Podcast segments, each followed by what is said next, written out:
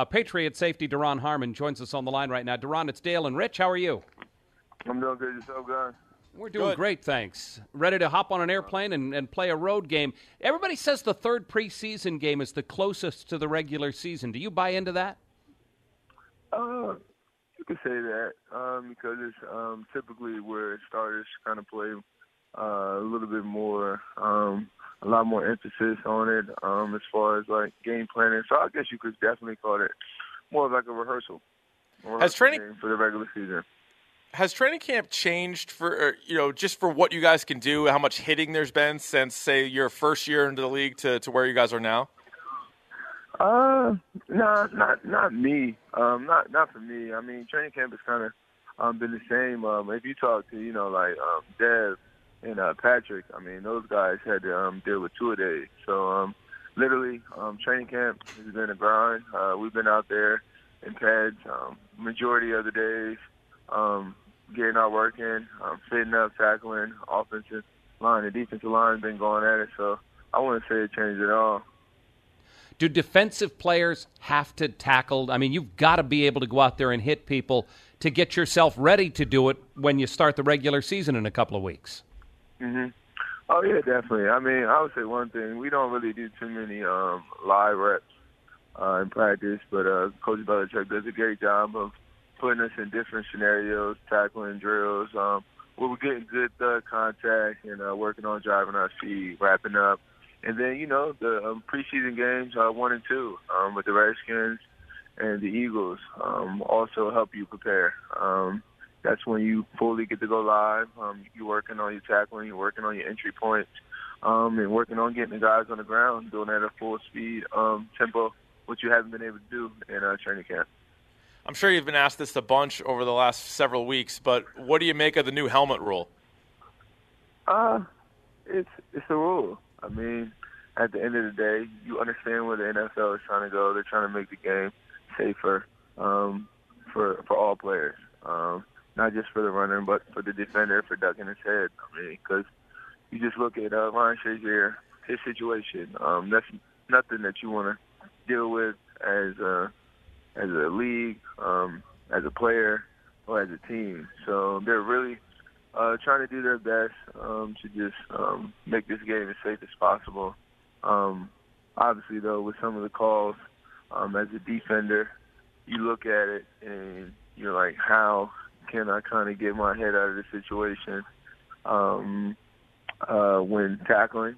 Um, so I think um, I think this past week they came out with a, a statement saying that um, that they're going to try, basically that they're going to try to do better. Um, try to take out um, like incidental incidental contact, um, trying to realize uh, where the head can't be. Uh, uh, how can I say it? Where it can't be, uh, where it has to be sometimes involved in the contact, um, and where it's not like literally just dropping your head and trying to scare somebody. Now, do you find yourself doing anything differently than how you would say tackle somebody a year ago? Uh, I would say you got to change a little bit. Um, just um, for the fact, you know, it, sometimes with cutting, I think that's one going to be one of the toughest things for defenders to do now because when you're trying to cut a defender, um, naturally your head just goes down.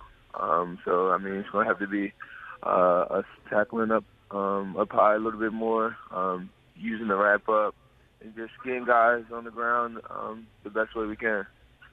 With Matt Patricia moving on to Detroit and Brian Flores taking over the, the defensive play calling, do you see much of a difference in, in the defense on this team?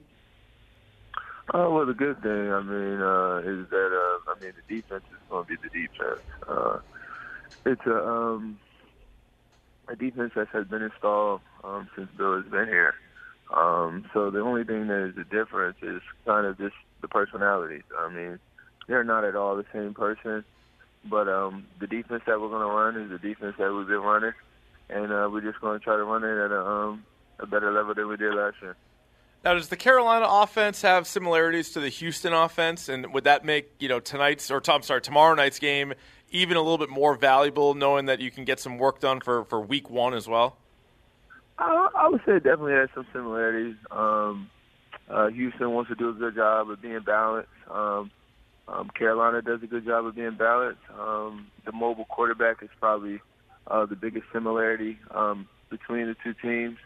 Um, but then I would have to say uh, their mobility is just a tad bit different um, because uh, Deshaun is is a more of a slippery guy.